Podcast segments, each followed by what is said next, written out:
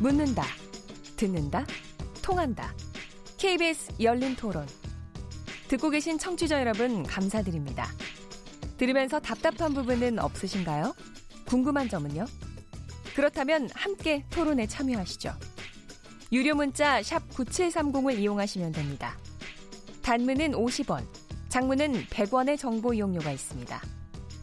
스마트폰 어플리케이션 KBS 모바일 콩을 통해서도 무료로 참여하실 수 있습니다. KBS 열린 토론은 언제나 열려 있습니다. 듣고 계신 KBS 열린 토론은 매일 밤 1시에 재방송됩니다. KBS 열린 토론, 오늘은 기준금리를 언제 어떻게 올리는 게 적절한지, 향후 과제는 무엇인지 얘기 나누고 있는데요. 곽수정 한국 조지메이슨 대 경제학과 교수님, 조용무 LG경제연구원 연구위원님, 최백은 건국대 경제학과 교수님, 최양호 한국외대 경제학과 초빙 교수님 네 분과 함께하고 있습니다. 저희가 1부에서 잠깐 이제 그 얘기하고 있었는데요. 사실 이제 그동안 너무 저금리가 10여 년 되고 있었기 때문에 문재인 정부 출발을 하면서 아마 금리를 꾸준하게 올릴 것이다 하는 그런 예측들이 많았어요. 그래야지 갑자기 부채에서 우리가 갑자기 버블이 그냥 터져버리는 거, 이거는 좀 막을 수 있어야 되지 않을까 이런 생각을 했는데 작년 11월에 올리고 난 다음에 그 다음에는 그냥 1년 동안 가만히 있었던 겁니다. 우리도 왜 그랬습니까? 실기했습니까? 어떻게 했습니까? 저는 실기했다고 보고 있고요. 박수정 교수님. 네. 우리나라가 기억에 아마 있으실 겁니다. 1998년 외환위기가 본격적으로 불어닥쳤을 때 금리가 25%까지 올랐고요. 환율이 1,900원에서 2,000원까지 갔었던 기억이 있습니다. 생각도 하기 무섭습니다. 1971년에 닉슨 쇼크를 비롯해서 브레튼 우즈체제, 고정 금본위 제도가 깨지고 자유변동 환율 제도로 가는 과정에서 미 연준이 금리를 올린 과정을 보면 모두 8번 정도 올렸습니다. 근데 8번을 어떻게 올렸냐 그러면 수직 직벽으로 올려버렸습니다. 공개시장, 우리나라 금융통화위원회 같은 그런 공개시장위원회를 열어서 1년에 8번 열면 8번 열릴 때마다 다 금리를 올려버렸습니다. 어떤 결과가 나왔느냐. 1981년 라틴아메리카 금융위기, 94년 멕시코, 97년 아시아, 러시아, 98년, 99년 브라질 금융, 전부 해외에서 금융위기가 났습니다. 지금도 신흥국 경제, 터키 경제다 위험하다 이런 이야기 나오는 것이 미국이 금리를 올리고 있기 때문에 파생되는 건데, 그런데 차이점이 하나가 있는 게 2015년 12월부터 미국이 금리를 올리는데 올리는 속도가 수직 직벽으로 올리는 게 아니라 1년에 한 4번 정도, 3번 정도 천천히 올리고 있는 과정입니다. 이건 무슨 말이냐. 미국 연준도 금리를 수직으로 올리면 이게 세계 어느 경제에 큰 고장이 날 수가 있다. 그게 만약에 중국이라면 이건 이제 더 큰 문제가 되겠죠. 큰일이죠. 그래서 미 연준도 그런 측면에서는 분명히 조심하면서 올리고 있다라는 것을 충분히 짐작하신다면 한국은행에서도 금리라는 측면이 반드시 어떤 뭐 대한민국 경제의 모든 질병을 다 골치는 만병통피약은 아니기 때문에 적어도 경제 정책이 어떤 방향으로 가야 된다. 가계부채의 디레버리징으로 빨리 가서 가계의 건전성을 확보를 해야지만 경기가 회복됐을 때 소득과 소비 수준이 향상될 수 있는 방향으로 제시를 했었어야 되는데, 아까 김진애 박사님께서 말씀하셨다시피 우리 정부가 그 점을 실기한 것이 아닌가. 지금이라도 조금 방향성을 위로 잡아놓는 것이 금리 측면만, 그러면 환율이나 다른 물가 고용도 어느 정도 영향을 좀 받지 않을까 하는 생각이 듭니다. 그 이유는 뭐였습니까? 최범 교수님 혹시 아십니까? 그 조금 더 네네. 아니 이렇게 반대론자들이 많아서 그랬던가요? 오른쪽에. 저도 실기했다고 보는 사람이에요. 실기했다고 보는데. 기본적으로 한국은행이, 그러니까 우리가 그 문재인 정부가 사실은 들어와서 가계부채를 좀 이제 연착륙시키는 것을 굉장히 중요한 하나의 그렇습니다. 공약으로 이제 설정을 했어요. 하면서 이제 지난해 그러니까는 올 초부터 사실 본격적으로 그러니까 저희 대출 수요 억제 대책들이 많이 나오고 그랬었죠. 그렇습니다. 나오는데. 이런 게 있습니다. 정치인들은 자산 시장이라든가 특히 뭐 부동산 시장 같은 게 우리나라 같은 경우는요. 이게 급격하게 꺼지는 거라든가 이런 것은 굉장히 질색을 해요. 인기 없는 정책이라 가지고요. 그래서 되게 경험적으로 보게 되면 자산 시장은 우리가 현 정부가 지금도 보게 되면은 부동산 안정화라는 표현을 쓰지 부동산 가격 뭐 하락 뭐 이렇게 이런 표현은 안 씁니다. 그러니까 안정화라는 표현을 쓰는데, 그러니까 가격이 떨어지는 것도 원치 않는 거예요. 그러니까요. 떨어졌을 때는 어떻게 보면 그 후유증이 만약에 경착륙된다거나 이렇게 됐을 때는 실물 경기에 미치는 영향이 굉장히 크다 보니까 이걸 이제 감당하기 힘들다는 얘기죠. 그러니까 하다 보니까 그러면 이제 정부가 이제 어쨌든 간에 소위 말해서 규제를 이제 부채를 그러니까 규제를 소위 말해서 우리가 이제 전문적으로 거시건전성 규제라고 하는데 이런 대출 규제라든가 이런 걸 통해서 이제 그러니까 부채를 관리하는 이런 상황 속에서 한국은행까지 그러니까 거기에 거들면서 금리를 인상시키게 되면은 더 이게 급격하게 충격이 오지 않을까 네. 이렇게 생각을 했던 것 같아요. 네, 네. 제가 유추해 볼 때는요. 그런데 저는 그게 좀 잘못된 판단이라고 봐요. 그러니까 한국은행의 이주열 총재가 지난 임기 동안에 쭉 보시게 되면요. 그분이 내부 출신에서 저희 관료적인 저는 이런 색채가 굉장히 강하게 느껴지는데 네. 이게 뭐냐면은 정치권에서 특히 그러니까는 정부에서 원하는 이제 스탠스를 굉장히 신경을 쓰는 것 같아요. 네. 예, 그러다 보면 정치권이라는 건 대개가 보게 되면은 긴축 정책을 별로 선호하지 않습니다. 네. 경기를 되게 이렇게 이제 그렇죠. 이렇게 시키기 네. 때문에 그러다 그런데 이제 그 결과가 되게 우리가 보면 사후적으로 그러니까 우리가 금융 불균형을 키워요. 부채를 키우고 그러니까 거기에 대한 책임을 나중에 이제 그러니까는 추구 나갈까봐 네. 발언을 보시게 되면 이주열 총재의 그 동안에 그러니까 전 정부에서부터 지금까지 계속 발언을 보시게 되면은 금리 그 전 정부에서 금리 인하라고 또 압력을 했었죠. 인하할 때마다 무슨 얘기했냐면은 금리 인하가 경기 부양에 미치는 효과는 별로 확실치 않은데 네. 가계부채를 증가시키는 데는 확실하다 효과가. 뭐 이런 식의 얘기를 또 하면서 금리는 또 계속 인하를 했어요. 네. 그러니까 발언이 그러니까 굉장히 양다리 걸치식으로 이렇게 하는 것이 저는 이번 정부까지 계속 진행되고 있는 것 같아요. 그래서 이제 그런 점에서 온 김에 또 총재까지 또 다 뭐 비판하고까지. 아니 총재를 비판할 한국은행을 비판할 수 있는 사람들이 사실은 뭐 저기 학자들이니까요 유일하게. 네. 그런 점에서 한국은행이 저는 뭐 사실 그 동안에 제일 큰 문제 중에 하나가 가계부채 키운 것에 대한 책임은 네. 아마 계속 추궁당할 수밖에 없을 거라고 저는 봐요. 네. 근데 최영호 교수님. 네. 어떻게 보면은 정부가 아니 정부라고 얘기하든 한국은행이라고 얘기하든 간에 경기 침체가 더 커질까봐 좀 겁이 나서 금리를 못 올리고 기준금리를 못 올리고 이러는 것도 좀 있었던 것 같아요. 있죠. 그런데 제가 여쭤보는 건 그것보다도 그런데 왜 지금은 조금 적극적으로 정부 쪽에서나 한은에서도 이렇게 나서느냐. 일단 이제 역대 정권이요. 예. 되게 이 금리 정책을 동원 가능한 정책 수단으로 생각하고 있는 거예요. 언제든지 갖다 쓸 수 있는. 한국은행은요. 한국은행법에서 독립되게 독립성과 중립성을 지키는 것을 자기의 생명과 같이 지켜줘야 되는 장소인데 네. 여기에 이 정치권이나 정부에서 언제든지 야 금리 올릴 수 있는 거 아니야? 올리면 되지. 그런 기저가 깔려있는 부분들이 사실 이런 금리에 대해서 좀 올려라 말아야 되는 얘기를 하고 아니 노무현 정권 때도요. 노무현 대통령이 직접 말씀도 하셨어요. 그때요. 금융회의에서 부동산 문제가 생긴 거 아니까 유심히 쳐다보고 있겠다고. 그렇게 말씀하시고 그다음에 그리고 요새 뭐 사회수사관은 김수현 비서관이 당시에 이성태 총재를 만나러 갑니다. 네. 근데 노했어요. 아 그때 그 기억납니다. 예, 기억나시죠? 네. 노하고 근데 네. 일주일 만에 지급 준비율을 그냥 인하를 해버리는 거예요. 네. 인상을 해버리죠. 그래갖고 네. 돈을 끌어안고 그런 식으로 계속 금리 올리는 것이 어떤 이 동원 가능한 정책 수단으로 하고 저기 우리 최경환 부총리 할 때도 그러잖아요. 또 만나갖고 이주열 총리 만나서 아 금리에 금자도 안 나왔다. 근데 척하면 척 아니냐. 이런 식으로 자꾸만 커뮤니케이션을 해왔거든요. 그런 부분들이 지금 이제 기저에 쌓이다 보니까 금리가 시장 원리에 맞춰서 가야 되는 부분들이 좀 퇴색이 됐고요. 사실 2017년 11월 달에 우리가 금리를 이제 인상을 할 때 네. 발표문을 보면 부채 얘기 안 나오죠. 없어요. 하나도 없어요. 세계 경제가 회복세를 보이고 국내 경제도 높은 증가율을 보이고 등등 경제가 좋아지기 때문에 금리를 올린다 그런 거거든요. 그런데 네. 지금은 금리가 가계부채, 부동산 가격 잡는 게 금리가 아니거든요. 금리는 네.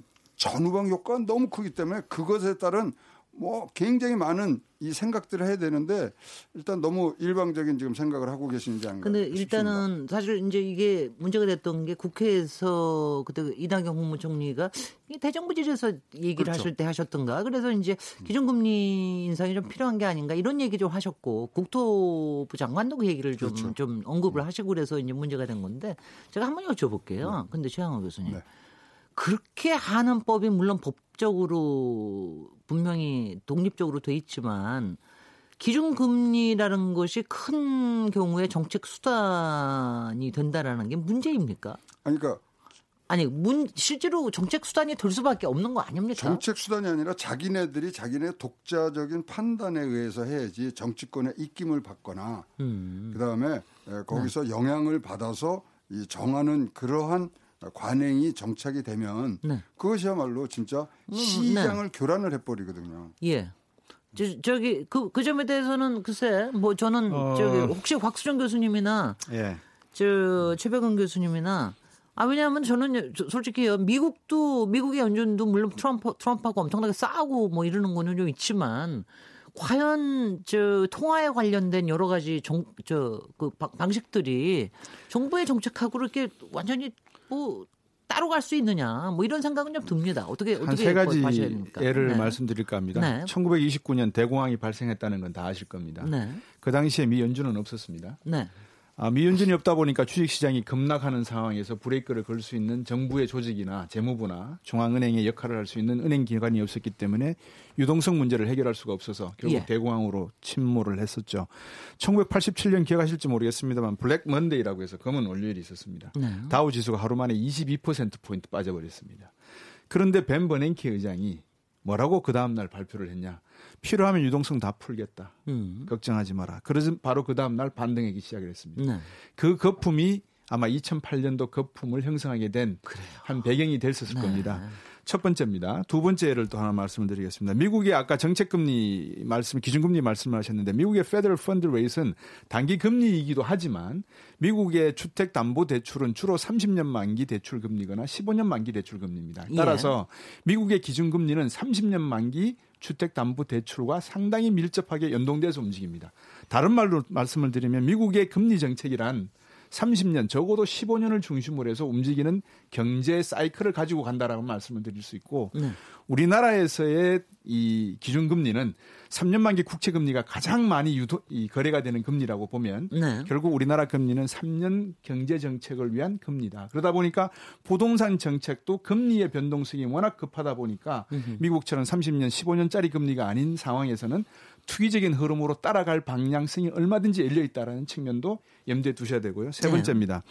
앞에서 마이너스 금리로 가면 되지 않느냐라는 말씀을 주셨는데 지금 기준금리가 1.5%고요. 물가상승률 2%라고 아까 1.9% 정도 하면 1.9%를 1.5에서 빼버리면 마이너스 0.4%포인트입니다. 그렇습니다. 실질금리는 마이너스 0.4%포인트입니다. 그런 상황에서 미국이라고 하는 경제와 대한민국이라는 경제는 그 체질이 완전히 다르죠. 그래서 미국이 금리를 올리면 우리도 반드시 금리를 올려야 된다. 이런 당위성 문제는 경제학 교과서에 나오는 문제이기도 합니다만 우리가 왜 미국이 금리를 올리는 것을 유심히 봐야 되느냐. 미국이 움직이는 저 금리의 인상 움직임이 단순히 디레버리징의 문제는 이미 정리가 된 상태고 또 다른 하나의 재무 건전성을 바탕으로 한 화폐 전쟁상에서의 헤게모니 싸움에서 이뤄지는 내용이 하나가 있고 두 번째는 자칫 8조나 풀렸던 통화량으로 인해서 14,000 정도였던 다우지수가 26,000까지 가있다는 게 이게 버블이 아닌가라고 하는 조심스러운 경고성 내부의 어떤 경고가 있을 거라는 거죠. 그렇다면 대한민국 경제는 수출로 해서 경제가 이끌어간다고 하면 아직까지 환율 문제와 함께 금리 문제도 여기에 맞춰서 볼 수밖에 없다는 말씀을 다시 드리는 겁니다. 그래서 한은 총재께서 만약에 또 다른 금리 인하의 필요성이 있을 때 걱정하지 마십시오. 제가 벤 버냉키처럼 헬리콥터 벤이 돼서 헬리콥터 이주열이 되어서 돈 다 풀어버리겠습니다. 했을 때 과연 시장에서 그 말을 믿는다 치더라도 그 효과가 얼마나 있을까라고 아까 제가 말씀드렸다시피 1.5%포인트 상황에서 그런 측면에서는 하는 총재께서는 조금 제 역할을 하셔야 될 필요가 있다 이렇게 말씀드리겠습니다. 네, 조영무 연구위원님. 그 조영무 연구위원님 아주 저기 원색적인 용어를 쓰시지는 않지만 정치권에 대한 상당한 또 불만도 좀 있으신 것 같아요. 비판도 있으신 거 조금 원색적으로 표현하십시오. 예. 저는 지금 우리나라와 미국의 상황은 어떻게 보면은 상당히 비슷한 거가 되면서도 다른데요.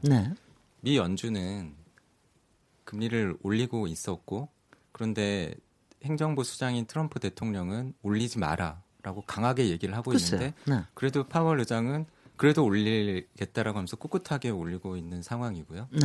근데 반면에 우리나라에서는 뭐 정치권에서뿐만이 아니라 외부에서 도리어 중앙은행 한국은행한테 금리를 올려라라고 하고 있는데 한국은행은 제가 보기에는 아까 속내는 올리고 싶어하는 것 같다라고 말씀을 드렸지만 올릴 만한 명분을 찾지 못해서 상당히 어려워하고 있었는데 그런 이야기가 나오고 있는 상황이고요. 비슷해 보이지만 사실은 상당히 다른 듯한 그런 것 같으네요. 그러한 가운데서도 저희가 사실 봐야 되는 것은 무엇이냐면 제가 보기에 전 세계 중앙은행 중에서 가장 뛰어난 리서치 능력을 가지고 있고 가장 선제적인 통화 정책을 펴고 있고 그 효과를 보고 있는 나라는 미국 같아요. 왜냐하면 글로벌 금융위기를 겪기는 했지만 글로벌 금융위기 직전에 5%가 넘었던 정책금리를 약 1년 남짓한 기간 동안에 제로까지 떨어뜨렸는데 그래도 경기가 살아나지 않으니까 90년대 일본이 했다가 효과를 못 보고 있었던 양적 완화를 하고 그래도 살아나지 않으니까 2번 하고 3번 하고 그랬더니 살아난 거죠. 네.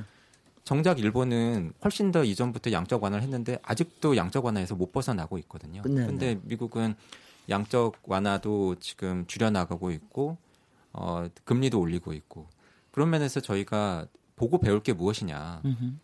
아주 정확한 경기 판단 능력 그리고 경기가 좋아질지 회복될지 먼저 보고서 하는 선제적인 통화정책 대응 그리고 정치권이건 행정부건 외부에서 나오는 어떤 이해관계자들의 목소리가 아니라 중앙은행 법이라든가 중앙은행이 임무에 해당되는 경기, 물가, 금융시장을 충실하게 보는 눈. 네.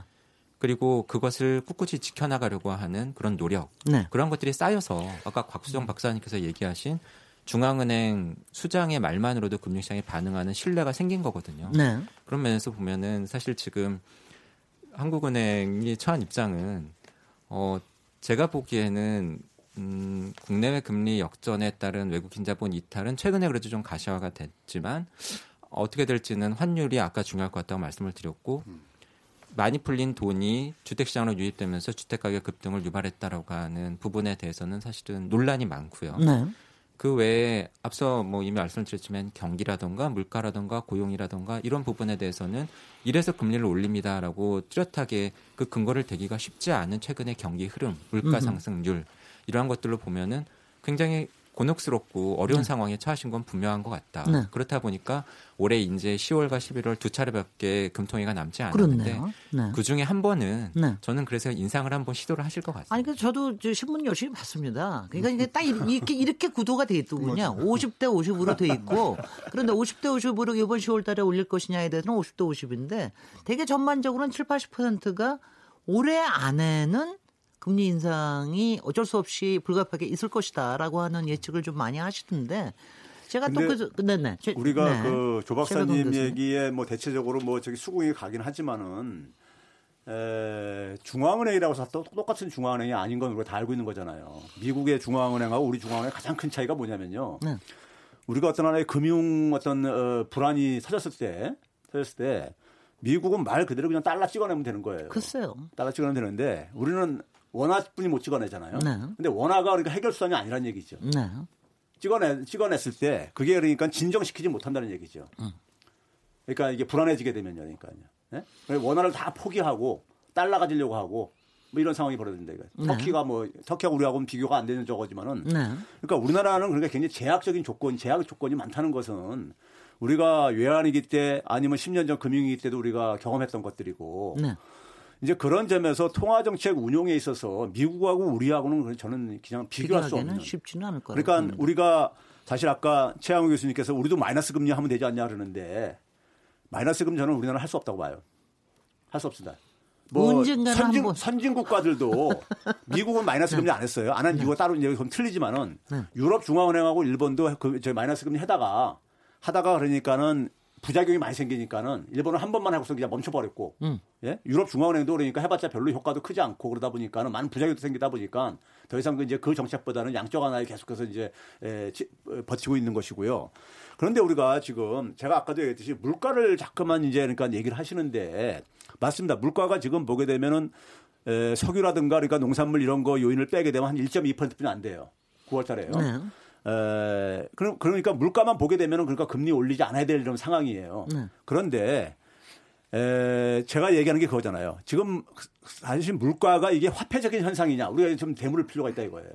자, 우리가 물가를 지배하는 단기적으로 가장 중요한 이유는 경제학에서 우리가 임금 상승률을 얘기합니다. 네. 근데 임금 상승률을 결정하는 것은 생산성이에요. 생산성인데 뭐 우리나라뿐만 아니라 전 세계 선진 국가들도 생산성 증가율이 굉장히 둔화가 됐어요. 그러니까 임금 증가율이 안 올라가지는 거예요. 예. 안 올라가지니까 그러니까 이게 물가도 별로 안 올라가지는 것이고요. 돈을 그렇게 풀어도 그러니까 그게 결국은 실물 부분에 그러니까 투자가 별로 안 이루어지니까 생산성도 안 증가하고 그랬다는 얘기예요. 그러니까요. 이게 서로 악순환 구조가 생기겠다는 얘기예요. 그러다 보니까 그 돈이 어디로 갔냐? 자산시장으로 갔다 이거예요. 예? 아까 이제 곽수정 박사가 계속해서 이 주가 저기 비교를 하고 그랬지만은 근데 결국은 이제 그렇게 되면은 결국 금리를 우리가 변화시켰을 때 그 효과가 그렇게 자산시장을 상당히 만약 이렇게 부양시켰다면은 그러면은 아니 금리를 내렸을 때요. 그렇다면은 결국 뭐냐면은 이것에 대한 우리가 대비도 할 수밖에 없는 거 아니냐 이거죠. 네. 금리 인상의 목적 중에 하나는 그걸 대비하는 것도 할 수밖에 없다는 얘기죠. 그걸 네. 인상시켰을 때 그걸 빼는 거, 그 바람을 빼는 거니까요. 그럼 네. 우리도 마찬가지라는 얘기죠. 아니 근데 이제 그렇게 올려도 우리가 저기 뭐 견딜 수 있는 정도이냐. 근데 제가 이거 여쭤보겠습니다. 네. 솔직히 이제 이 기준금리 현상 얘기가 나왔을 때가 부동산이 굉장히 문제가 컸을 때였습니다. 한 두 달 전이었으니까. 근데 그 이후에 뭐 9.13 조치 있고 상당히 좀 강력한 조치가 나오면서 지금 이제 부동산 시장은 조금 이제 안정되는 일단 관망세로 이제 가고 있으니까 이런 부분에서 이 한국은행이 저 어떤 스탠스를 요번엔 취해야 될지에 대해서 고민을 하지 않을까요? 부동산 가격하고 금리는요. 네. 우리가 생각하는 대로 움직이지가 않았습니다. 노무현 정권 때 2.25에서 3.25로 굉장히 빠르게 올라갔거든요. 부동산 가격 올라갔어요. 네. 그다음에 박근혜 정부 때는 금리를 막 내리잖아요. 네. 내리면 또 많이 사갖고 부동산 가격이 오를 줄 알았거든요. 부동산 가격이 내렸습니다. 그래서 이게 연관성이 그렇게 크지가 않아요. 과거 자료가 다 있어요. 근데 뭐 지금 어떤 이 새로운 그런 유동성이 또 들어갈까봐 뭐 대출을 규제하고 뭐 등등의 지금 많은 이 종합 부동산 대책들이 나오지 않습니까? 그거는 지금 문제는 이미 풀려 있는 걸 어떻게 흡수하는 거예요. 우리 최 교수님 말하자면 그게 생산성 있는 대로 그리고 산업적인 어떤 신사업 쪽으로 흘러가는 부분들을 되죠. 만들어주는 거지 지금 규제하고 금리 올린다는 건 새롭게 일어나는 것에 대한 거거든요. 이미 상처는 나 있고 몸은 아파 있는 거죠. 자, 요새 가계 담보 대출을 받으려고 그러면 어느 정도 지금 이율이 나와 있는지 혹시 오늘 오다가 뉴스 듣고 왔습니다. 주택담보대출 4.8%까지 갔더라고요. 5%예요. 우리 그럼 기준금리는 지금 뭐 1.75, 1.5에서 지금 왔다 가는데도 시장은요 벌써 미국의 금리 인상권을 다 갖다 썼어요. 우리가 이 소위 말하는 주택담보대출의 기준형을 코픽스 금리라고 하는데 그거 1.9%예요. 그럼에도 불구하고 지금 자금 조달에 필요한 금리를 시장에서 은행에서 다 갖다가 붙여놓고 5%대 지금 받고 있고요. 네. 신용 3.8%까지 지금 올라가 있는 상황이에요. 네.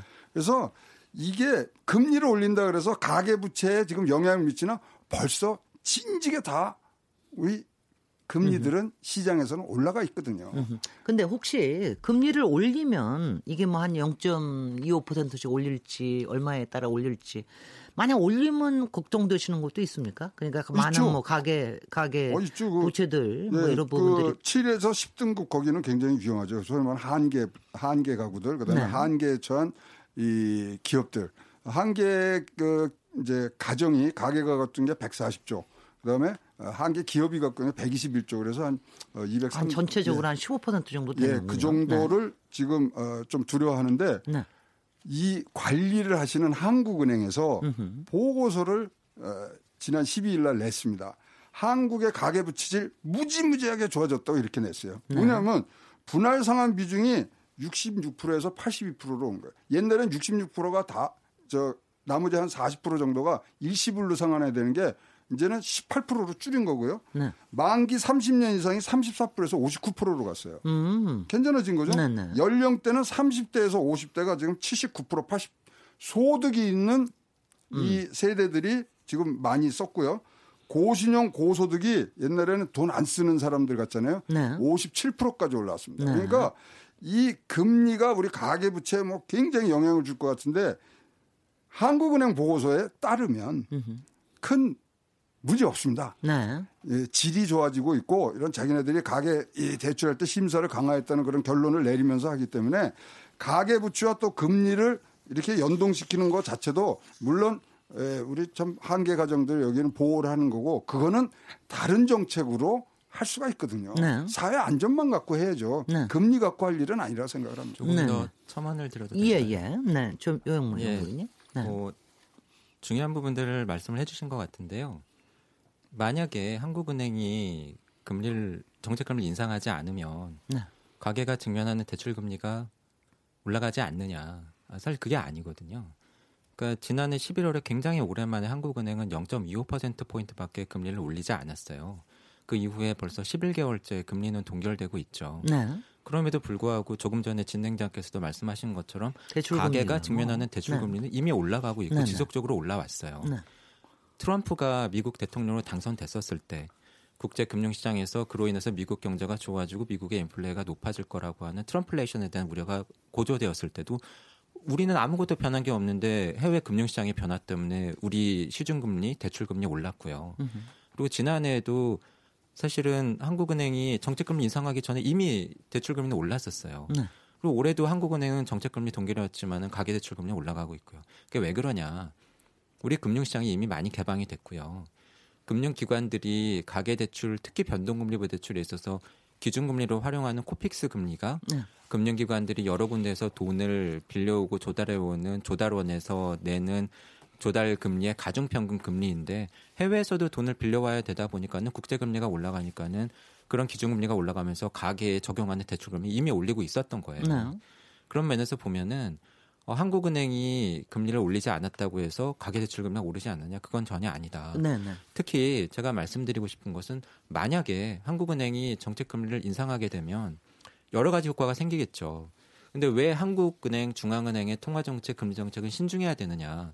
그것이 특정한 계층, 특정한 지역에만 영향을 미치는 게 아니고 우리 국내 경제 전방위적으로 투자, 고용, 물가, 특히 가계대출에 있어서도 고소득층, 저소득층, 취약계층, 변동금리부 대출, 고정금리부 대출에 다 영향을 미친다는 거거든요. 네. 그런 면에서 보면은 분명히 많이 풀린 돈이 부동산 시장으로 유입됐고 서울과 같은 일부 지역에서 주택가격 급등을 유발했으니까 금리를 인상하고 대출금리를 높이면은 그 지역의 집값을 안정시키는 데는 분명히 도움이 되겠죠. 하지만 한국은행이 정책금리 인상했다고 해서 서울 지역의 금리만 오르면 좋을 텐데 네. 그게 아니고 이미 지속적으로 집값도 큰 폭으로 떨어지고 있고 고용 위기 지역으로도 지정되고 있는 경남이라든가 부산 지역의 집값들은 큰 폭으로 떨어지고 있는데 거기에 대출금리도 올라갈 거거든요. 아니 그런데 그러면 또 여쭤보겠습니다. 네. 그러면은 지금 시장금리 뭐 대출 규제나 뭐 이런 거 시장금리 가지고 이미 조정이 되고 있어서 네. 정책금리 기준금리를 뭐 올리든 뭐 별로 큰 상관이 없다라고 얘기를 하신다면 지금 기준금리를 조금 올린다고 그래서 나쁜 점만 있습니까? 어떤 점이 우려되시고 꼭 나쁜 점만 있습니까? 긍정적인 점부터 먼저 말씀을 드려볼게요. 예, 예. 그래도 우리 가계 전체적으로 보면은 네. 대출과 같은 부채보다는 예금과 같은 금융자산이 2배 정도 많습니다. 네. 그렇다 보니까는 특히 은행에서 돈을 맡기셨을 때 받으시게 되는 예금금리는 특히 한국은행의 정책금리와 밀접한 관계가 있거든요. 그래서 한국은행이 정책금리를 0.25%포인트라도 인상하게 되면 아마 예금을 맡기신 분들은 바로 예금금리가 높아지는 걸 느끼실 거예요. 부자들은 또 좋아지겠네요. 그렇죠. 네네. 사실은 그 부분인데요. 네네. 누가 혜택을 보느냐. 네네. 사실은 돈이 많으신 분들이 이미 상황이 좋으신데도 불구하고 예금을 통해서 이자를 더 많이 받으실 가능성이 있어요. 알겠습니다. 근데 반면에 네. 저소득층 같은 경우에는 네, 대출이 많으셨고 특히 최근 몇 년 동안 지속적으로 대출 규제가 강화되면서 상황이 안 좋으신 분들은 은행에서 밀려나고 담보가 마땅치 않으니까 주택담보대출이 아니라 다른 대출들을 많이 빌리고 계신데 네. 문제는 그러한 대출들이 대출의 조건도 좋지 못하지만 대부분이 변동금리 대출이거든요. 네. 그렇다 보니까는 대출금리가 올라가게 되면은 사실은 의도한 건 아닌데 그분들이 더 먼저 직접적으로 영향을 받을 가능성도 네. 있어요. 그래서 이렇게 금리를 올릴 때에는 뭐 이렇게 조금 전에는 대출 쪽에만 말씀을 드렸지만 최근에 우리 경기가 굉장히 어려운 기업의 투자, 그것에 영향을 받는 고용, 앞서 말씀드린 물가, 대출에서도 어느 계층에 영향을 미칠까, 어느 지역에 영향을 미칠까 그러한 것들도 반드시 고려를 같이 해야 된다. 네. 예. 요거 지금 말씀하시는데 우리 네. 박수영 교수님이 막 한숨 쉬시고 막 그러는데 아니요, 한숨 쉬지는 않았고요. 한숨 쉬지는 않고 예, 뭐 그러면 않고. 뭐 하여튼 뭔가 숨을 쉬셨습니다. 예, 예, 숨을 쉬셨는데 왜 숨을 쉬셨습니까? 네. 숨 마시면 죽잖아요.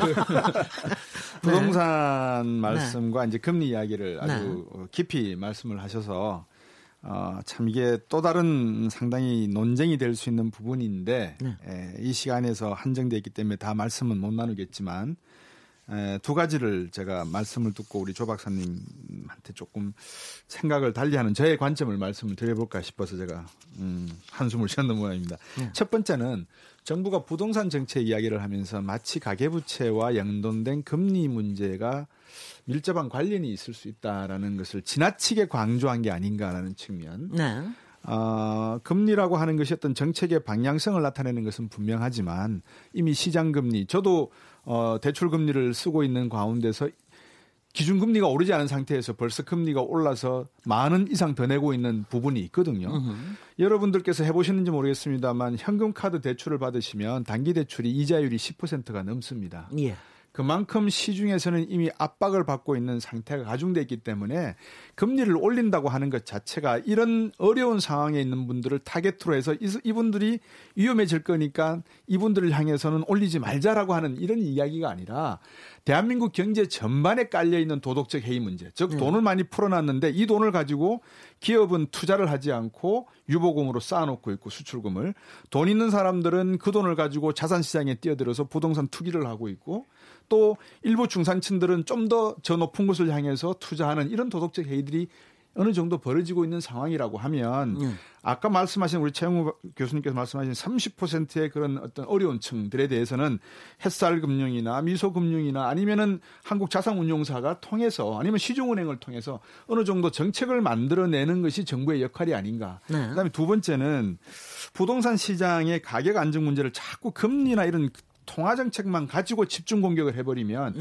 벌집을 장수 말벌집 벌집을 발견을 했는데 오늘 비유를 많이 해서 저를 한번 쓰네요.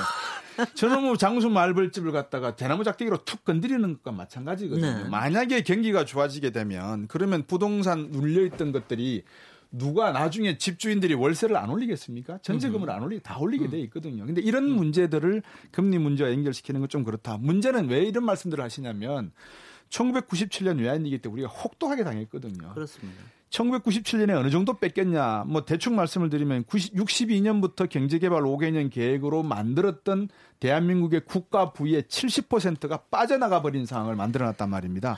그러다 보니까 사람들이 전부 기겁을 하는 거죠. 그래서 우리 은행들도 말씀하셨지만 LTV라든지 자산 건전성 문제를 신중하게 생각을 했고 대출 문제에서도 고려를 하고 있고 또 올해부터는 바젤3 협약까지 적용이 되면서 지금 나오고 있는 모든 내용들, 대출 규제가 사실 바젤3의 내용들입니다. 말씀을 안 하셔서 그렇지. 그런 것들을 다 받아들이고 있는 상황이란 말입니다. 그러면 금리를 올린다는 것은 다시 말씀을 드리지만 이미 시중금리는 다 올라가 있는데 우리 김준혜 박사님께서 정확히 지적하셨어요.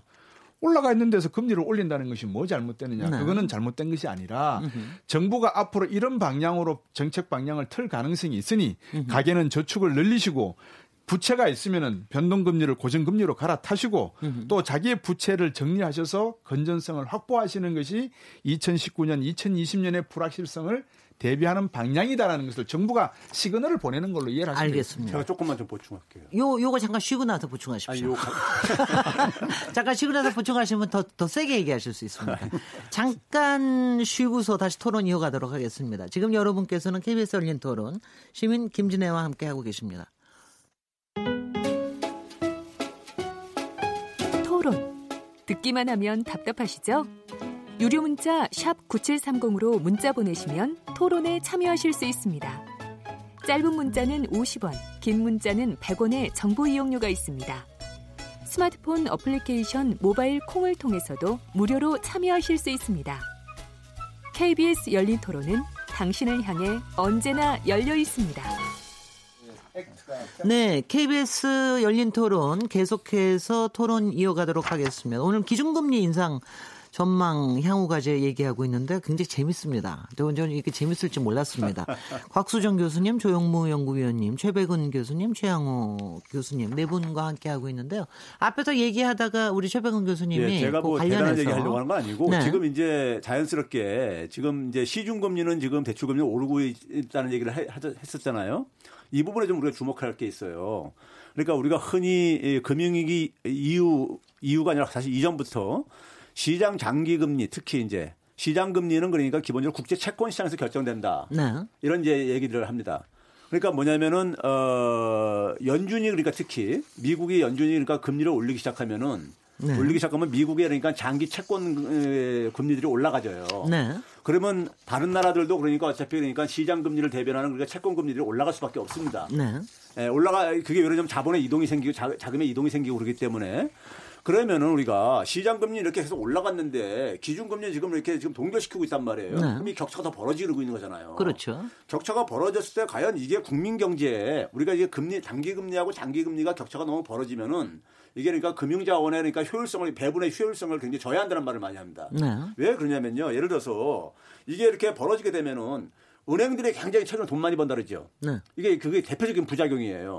은행들은 그러니까 아까 얘기했듯이 코픽스 금리 얘기했듯이 네. 그걸로 자기 자금 조달하고 되게 이제 예금 금리 조달은 싸게 하고 네, 예금 금리 네. 같은 경우는 기준 금리에 맞춰서 그러니까 되게 이제 지불해주고 앉아 있고 네. 그 다음에 이제 그러니까는 운용하는 것은 시장 금리를 가지고 운용을 하고 앉았단 말이에요. 그러다 네. 보니까 굉장히 돈 벌기 쉽죠. 네. 그러니까 은행들이 굉장히 돈을 벌게 해주는 하나의 이 문제가 이 장단기 금리 격차가 이게 격차가 벌어졌을 때 생기는. 하나의 문제 중에 대표적인 폐해예요. 네. 폐해이기 때문에 우리가 흔히 금리를 정상화시킨다, 통화정책을 정상화한다 할 때 이 갭들을 그러니까 이 갭들은 차이가 날 수밖에 없는 거지만은 단기 금리보다 장기 금리가 높고 이럴 수밖에 없는 거지만은 이걸 그러니까 어느 정도 그러니까 정상적인 이 갭을 유지를 해야지 네. 이게 그러니까 우리나라는 기준금리는 그냥 거의 동결시켜놓고 시장 장기금리는 그것과 관계없이 계속 올라가고 앉았단 말이에요. 그러니까요. 네. 올라가고 있는 상황 속에서 이 부분이 야기하는 문제들이 아까 이제 곽수정 박사님이 앞에서 얘기했던 그런 도덕적 해이 같은 문제들이 생기는 거예요. 네. 오히려 그러니까는 이 금융자원에 있어서 그러니까는 결국은 대출을 받는 사람들은 어떤 사람입니까? 경제적으로 그러니까 어려운 사람들이 많이 받아요. 받을 수밖에 없는 것이고. 네. 고소득자는 아무래도 돈을 그러니까 운용할 때 운용할 해서 이제 그러니까 이득을 보는 사람들입니다. 네. 그러니까 이게 그러니까 결국 불평등도 심화시켜요. 자산의 불평등도요. 네. 그렇기 때문에 우리가 이 금리가 저금 이 기준금리를 낮은 수준에 동결시켰을 때 통화 정책이 제대로 효과를 못 발휘하는 거예요. 그러니까 우리가 교과서에 이렇게 돼 있습니다. 기준금리를 올리는 목적은 뭐냐? 시장 금리를 올리기 위해서 올리는 거예요. 네. 내리는 목적은 뭐냐? 네. 시장금리 내리게 해서 내리는 거예요. 그런데 지금 이걸 동결시켜도 이게 올라가고 앉았잖아요. 네네, 그렇습니다. 그럼 이게 통화정책이 그러니까 이게 뭘 위해서 존재하는 거냐 이거예요. 그러니까요. 네. 근본적인 질문을 던질 수밖에 없다는 네. 거죠. 그 제가 아까 조금 이상해서 그러니까 제가 확실하게 이상한 걸 짚었네요. 네. 지금 이제 여하튼 내일 모레 통화위원회 열립니다. 통화위원회가 구성이 어떻게 되면 이 결정 과정이 어떻게 되는지 일단 조금만 설명 좀 해 주십시오. 일곱 명이 조금 더 보충하면요. 네, 지금 7명인데 7명인데 저는 우리나라 이 금융통화위원회 구성이 굉장히 문제가 많다고 보는 사람이에요.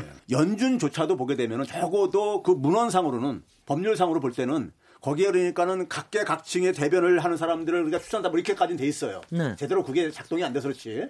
근데 사실은 우리가 돈을 찍어내는 막강한 권한을 가지고 있고 더군다나 국회 통제도 안 받는 곳이 중앙은행입니다. 네. 그렇죠? 우리가 정부가 재정을 쓸 때는 국회에다 동의를 받고 국민들한테 동의를 받는데 네. 근데 중앙은행이 돈을 찍어내고 하는 것은 전혀 네. 통제를 안 받아요. 네, 네. 이건 금융통화위원들이 거의 그러니까 아주 독점적인 권한을 갖고 있는 거죠. 네. 그런데 돈을 찍어내는 건 굉장히 많은 사람들한테 영향을 미쳐요. 네. 많은 영향을 미치는데 우리나라 같은 경우를 보게 되면은 많은 일반 소비자들라든가 이런 사람을 대변하는 사람이 없다 이거예요. 금융통화위원회. 네. 그러면서 저는 그 한국은행의 구성이 굉장히 문제가 있다고 보는데 네. 그러다 보니까는 우리나라는 한국은행이 너무 굉장히 보수적으로 이게 입장이 돼 있습니다. 그러면 물가 안정을 중심으로 돼 있고 근데 연준만 하더라도 완전 고용이 첫 번째 순으로 돼 있어요. 네. 물가 안정이 두 번째로 돼 있고요. 제가 학생들한테 강의하면서 이런 얘기를 합니다. 네. 자. 중앙은행이 그러니까 이래서 돈을 찍을 때 그러니까 이래서 이 돈을 찍는 그 기준을 뭘로 주는 게 너희들은 저기 돼야 되느냐 하면은 학생들은 물가 안정 아닙니까? 화폐 가치 네. 안정시키기 위해서 이런 얘기를 해요. 우리는 다 그런 그렇죠. 그렇게 하는데 자, 화폐 가치 안정이라는 것이 네. 자, 돈이 그러니까 돈을 100배를 찍어 가지고 물가가 100배로 올랐다가 해 보세요. 그러면 돈이 100억 있는 사람은 1억으로 가치가 줄어든 거예요. 실질적인 가치가요. 네. 근데 제가 그럽니다. 학생들한테 니네들은 돈이 없으니까 줄어들 가치도 없지 않냐. 어? 손실 복구도 없지 않느냐. 근데 니네들한테 필요한 건 뭐냐. 네. 내가 쓰고 싶은 돈이 없는 거 아니냐. 네. 쓰고 싶은 돈을 확보하려면 일자리를 가져야 되는데 네. 그러면 일자리를 확보하는데 중앙은행이 통화정책을 운용을 해야 될 게 아니겠느냐. 네. 그래서 미국 같은 경우는 우리가 안정고용과 물가 안정이요. 철저한 계급적 사회에서 이루어진 겁니다. 예. 그런데 우리나라는 안정고용이 하나 배웠습니다. 안정고용이 없죠. 우리나라는. 그러니까 굉장히 보수적으로 운용되고 있다는 얘기인 거고요. 그다음에 금융통화위원도 거기에 뭐 노동자나 일반 소비자들을 대변하는 사람들은 한 사람도 없다 이거예요. 지금 말씀하신 건 법으로 정해져 있는 거예요. 글쎄 말이죠. 그러니까요. 글쎄요. 그리고 저는 조금 평소에도 놀랐는데 어떻게 7명밖에 안 정했을까. 보통 우리나라는 왜 이렇게 얘기하면 많이 해놓고 대충 뭐 여러 의견을 수렴했다 이런 식으로 하는데 통합위원회에 대해서 굉장히 7명으로 딱 했다는 게 참 숫자는 충분합니다. 아, 충분, 아니 뭐 저기 충분하겠습니다. 여기서 여하튼 내일부터 내일 모레 뭔가 결정을 할 텐데요. 이 시점에 여러분들이 마술사가 예언자가 되셔야 되겠습니다. 이번에 그러니까 두 가지만 질문 드릴게요. 그러니까 어떤 결정을 내릴 것인가, 그다음에 그 결정을 내릴 때 어떤 논리를 제시를 할 것인가, 이거에 대해서 좀 뭐 얘기를 해 주십시오. 왜냐하면 이건 본인의 포지션과 달리 어떻게 결정을 할 것인지 뭐 이걸 가지고 얘기하는 지금 뭐 거니까. 내부적으로는 지금 아주 강한 매파하고 비둘기파 한 명씩 대표 주자가 있어요 그 안에. 그런데 네. 지금 뭐 소수 의견이 2명이라는 그러니까 매파 쪽으로 좀 2명이라는 얘기들이 나오는데요. 저는 지금 이럴 때 매는 누굽니까? 올리는 게 맵니까? 그렇죠. 저 몰라서 올라가는. 그 네. 올리는 게 맵니까? 긴축파. 네. 네. 비둘기파는. 네. 네. 그런데 아, 2017년 11월 달에 우리가 금리를 올렸잖아요. 네. 그때 우리 금통위에서 발표한 발표문이 있습니다. 왜 금리를 올리는지. 그거를 다시 한 번만 읽고 들어가 주십사 하는 부탁을 드리고 싶습니다. 네. 그때 내용이 뭐냐면 아까도 잠깐 말씀드렸지만 세계 경제가 회복세를 보이고, 근데 지금 3.9% 얘기한 걸 3.7%로 지금 내렸거든요. 그다음에 국내 경제는 수출이 높은 증가세를 계속 지속한다. 반도체하고 석유화학 빼면 아무것도 아니거든요. 소비가 완만하게 개선된다. 실질 소득이 지금 2분기째 감소하고 있거든요. 투자가 양호한 흐름이다. 6개월째 투자 선행지수가 지금 꺾이고 있거든요. 견실한 성장세다. 우리 3% 얘기했다가 우리 LG연구원 2.7% 지금 했죠. 네. 그죠?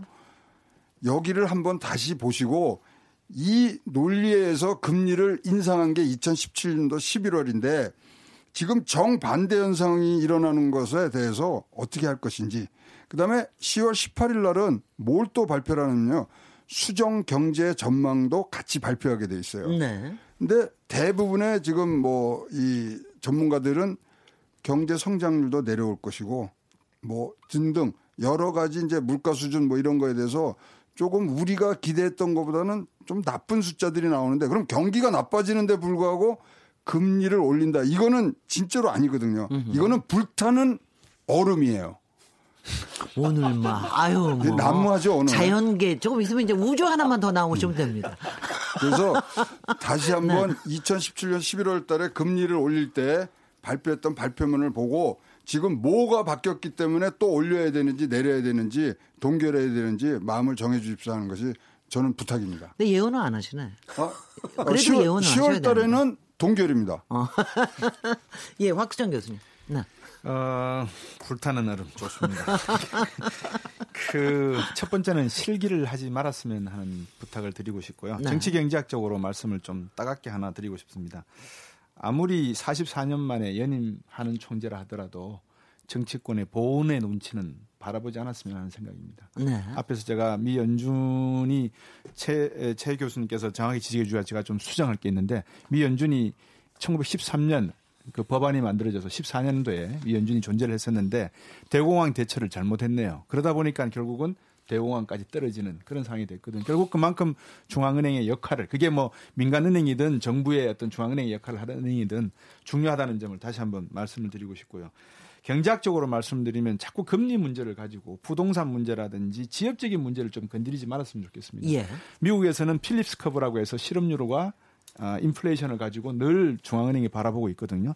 그런 측면에서 우리 한국은행이 금리 문제만큼은 좀 중장기적인 안정적인 대책으로 가져갔으면 바람이다. 그래서 저는 10월 달에 이번에는 반드시 금리를 올려주셨으면 하는 생각이고 아마 올리지 않을까 하는 생각을 하고 있습니다. 네네. 네. 근데 말씀하신 톤은 다 우리 쪽으로 전향한 것 같은데 결론은 딴 걸로 내세요. 그거 아니까 제가 항상 이래서 경제학자를 못 믿는 거예요. 오른쪽 왼쪽 막 들으면서. 환영합니다. 네. 제가 전향한 적이 없는데 저는 오히려. 아니, 지금 논리가 전향. 저 경제학자 안 믿습니다. 누가 그랬던가. 맨날 오른손 들고 이쪽 얘기한다고. 왼쪽 손 들고 이거 얘기하고. 엘리자베스 여왕이 네네. 외파리 경제학자를 불러달라 그랬어요. 맨날 약적을 언제 아더핸드 이러면서 네. 얘기를 했기 때문에. 예예. 네. 예. 네. 조영무 연구위원님. 네. 저는 결론부터 말씀드리면요. 10월 금통위에서는 금리는 동결하되 전달에 1명 정도에 그쳤던 금리 인상을 주장하는 소수 의견 금통위원이 좀 늘어나는 변화가 있을 것 같고요. 네. 반면에 11월에는 금리 인상을 시도할 가능성이 상당히 높을 것으로 보여서 네. 올해 안에 한 차례 정도는 금리가 인상될 것으로 보고 있고요. 네. 뭐 근거는 사실은 앞서 말씀하신 것과 유사한데 한국은행은 1년에 4차례 경제 전망을 발표를 합니다. 그런데 지난해 우리나라 경제 성장률이 3.1%였다가 올해 처음에는 한국은행이 3% 정도일 것으로 전망을 했었는데 4월 경제 전망에서 그 전망치를 0.1%포인트 낮춰서 2.9로 지금 보고 계시거든요. 네. 근데 이번 내일 모레 있는 금통위와 동시에 10월 수정 경제 전망이 발표가 되는데 그때 한국은행의 경제 성장률, 올해 우리나라 경제 성장률 전망치가 2.8로 다시 0.1%포인트 낮춰질 가능성이 상당히 높아 보이고요. 그것은 상반기라던가 최근까지 이어진 여러 가지 경제 지표들의 움직임을 감안할 때 그렇게 생각이 되고요.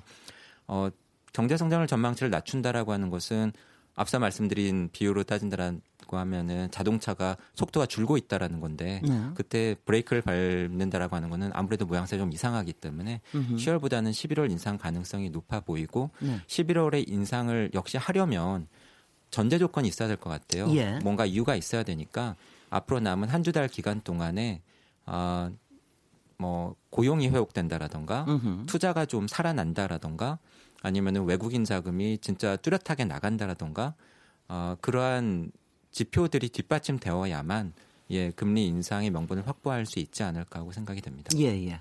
네. 최백운 교수님. 예, 그 한국은행 입장을 먼저 좀 약간 좀 옹호하자면요. 우리나라 경제가 지금 가지고 있는 고용 투자 부진은 사실 이게 통화 정책으로 풀 수 있는 지금 문제가 아닙니다. 그날. 구조적인 문제들. 그래서 한국은행에서도 계속해서 그 메시지를 보냈죠. 이 구조 개혁이 많이 필요하다고 이렇게 얘기를 많이 했었는데, 근데 그게 이제 제대로 이제 진행이 안 되는 상황 속에서 네. 그 한국은행만 쳐다보는 이런 이제 그 형국이 지금 계속 지속되고 있는 건데. 네. 그런 점에서 저는 금리를 동결한다고 해가지고 이게 경기 부양에 도움이 되지 않을 거라는 것은 한국은행의 금통위원들도 다 알 거라고 생각을 들어요. 네.